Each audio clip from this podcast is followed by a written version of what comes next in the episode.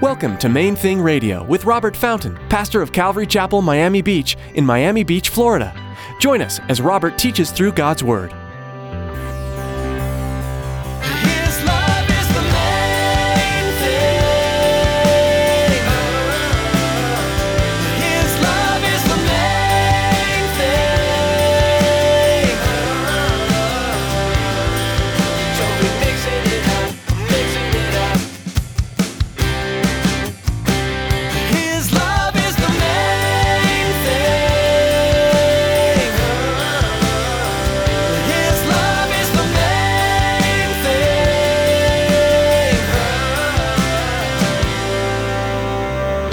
What would happen if you started loving your neighbors the way Jesus loved his neighbors? Everybody was welcome in his presence. Everybody was comfortable in his presence. He was criticized repeatedly because he ate with the outcasts of his society, the prostitutes and the thieves, you know, the people that nobody else wanted anything to do with. That's where you could find Jesus eating with them. He didn't spend all his time with them, but he didn't shun them. He didn't shy away from them. And they felt not condemned, but welcomed. With the ever increasing tensions of politics, identity, and minority groups, it can be hard to imagine what it would be like if everyone truly loved their neighbor as themselves. As you probably are well aware, the best place to start first is with yourself. In today's message, Pastor Robert reminds you of your role as a believer in a non believing world to love others as Christ loved us. Stick around after today's message from Pastor Robert. I have quite a bit of information that I'd like to share with you our web address, podcast subscription information, and our contact information. Now, here's Pastor Robert in the book of 1 Corinthians, chapter 8, with today's edition of Main Thing Radio.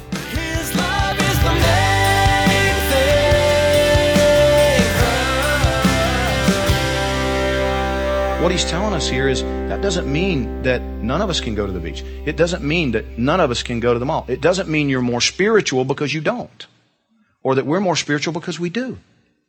He says, guys, this is irrelevant. It doesn't make you more spiritual. It doesn't make you less spiritual. That's not the issue.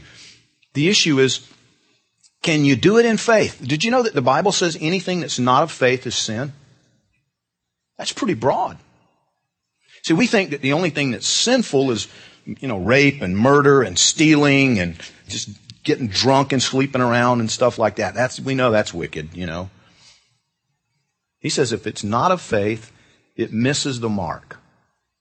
If you can't do it as unto the Lord, then you shouldn't do it. If you couldn't sit down and enjoy a glass of wine and a good cigar with Jesus, you shouldn't enjoy a glass of wine and a good cigar. Do you see that? If you can't do it in faith, it's, then you can't do it. It's sin. For you. For you. And even if you can do it in faith, doesn't mean you should do it publicly. Look at the passage again. I want you to see that this is not just Pastor Robert's opinion about what's right and what's wrong and what's gray and how to deal with it. I'll read it to you again. He says, verse 4, concerning the, the eating of things offered to idols. And I'm going to broaden it, you know, because again, applying it to our current world and, and culture, concerning the gray areas, concerning having a glass of wine with a meal, or enjoying a cigar, or going to the beach, or, you know, seeing, you know, certain movies. He, he says, you know, we know that an, an idol, this, this, this piece of wood is just a piece of wood. You know, the film is just film. Going to the beach, you just, it's just sand and water. It's just other human beings out there. But he, he, he says, you know, there's one God, the Father, of whom are all things. He's a creator of all this stuff. The, the things in and of themselves are not bad. He made grapes. He acknowledges that wine is a blessing from him at one place in the scripture. This, this, is, this is not the, the issue, but, but he says we are made for him. Not for ourselves, for him. There's one Lord Jesus Christ, through whom are all things, through, through whom we live. But he says everybody doesn't understand this. And there are some because they're, they're focused on this issue. They, they, maybe culturally they were raised that alcohol is evil. Maybe culturally they, they were raised that men and women just shouldn't be swimming together. There's still people that are taught that growing up, you know, that it's just, you know, to be out there half naked like that, man, that's just wicked. You shouldn't be doing that. And he says you need to respect that because their conscience will be defiled if they compromise it. If they violate their, their, their own conscience in this area, it hinders their relationship with Jesus Christ. Or as one teacher worded it, if you think it will come between you and God, it will. Not because He moves. Not because He moves.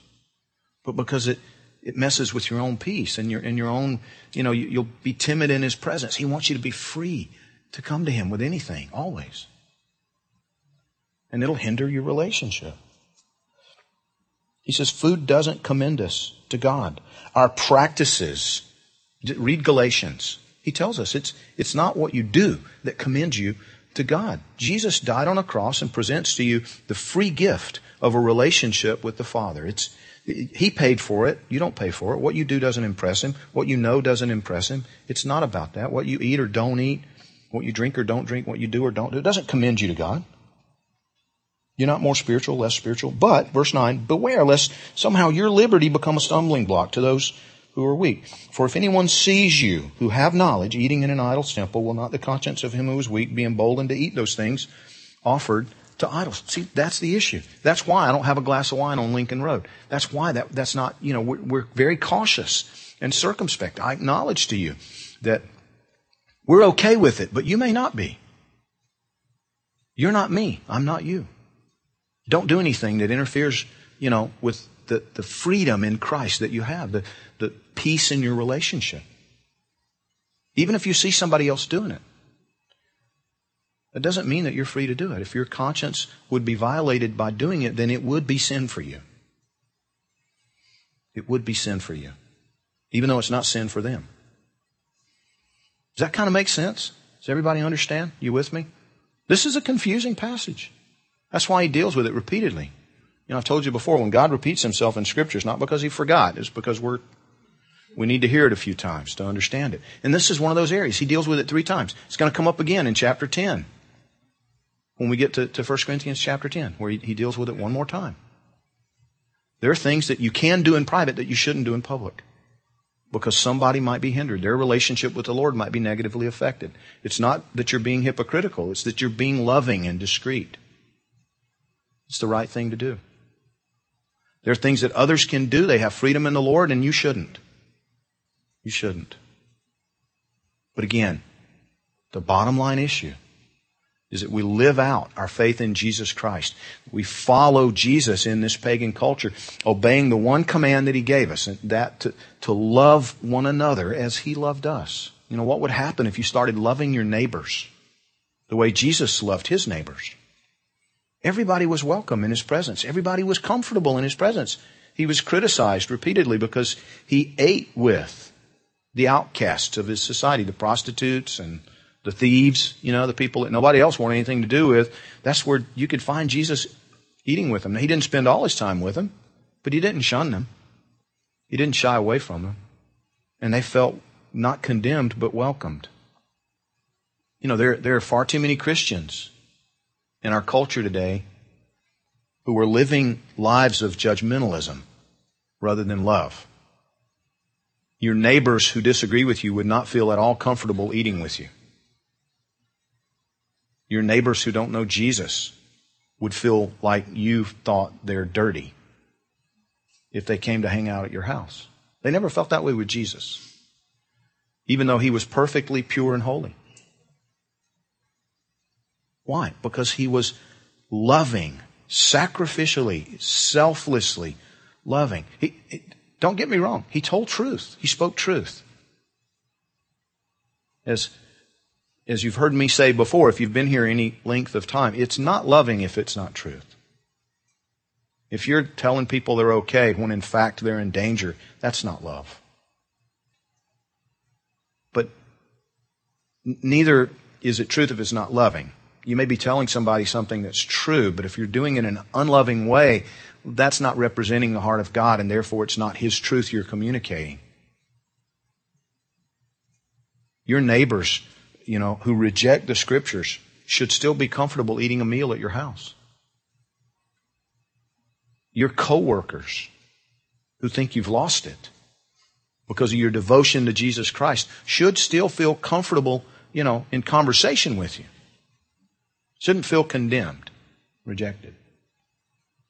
Do you understand? They should know that you love them. That's the point. Even though they, they know what you stand for and they know who you are, they should, they should know that you love them, that you love them truly, sincerely, genuinely.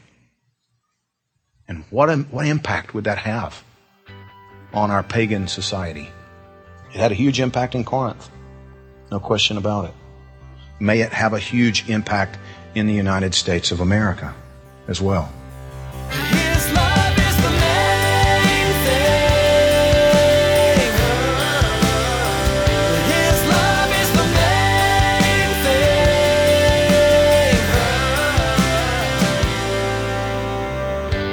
thing. Outside influences can so easily creep into the church and into the heart of a follower of Jesus. You may have already given your life to Jesus, but the enemy isn't going to give up on you. He'll entice you with temporary pleasures of things around you, things that don't really line up with Jesus and living for the kingdom of heaven. They may seem fun for now, but they'll never give you the life you're searching for. Don't let Satan's enticements distract you. Come back to Jesus regularly and live for the plans he has for you. Thanks for joining Pastor Robert today in this study of the New Testament book of 1 Corinthians on Main Thing Radio. If you'd like to learn more about this ministry, please visit our website, mainthingradio.com. Listen to additional teachings by clicking on podcast or download our mobile app to take Main Thing Radio with you on the go. You can even find us on social media. Come follow our Facebook and Twitter accounts to keep up to date with everything that's happening at Main Thing Radio and Calvary Chapel Miami Beach. You'll find links to our social media sites at mainthingradio.com. With that, our time with you has come to an end. We pray you continue to seek Jesus each and every day.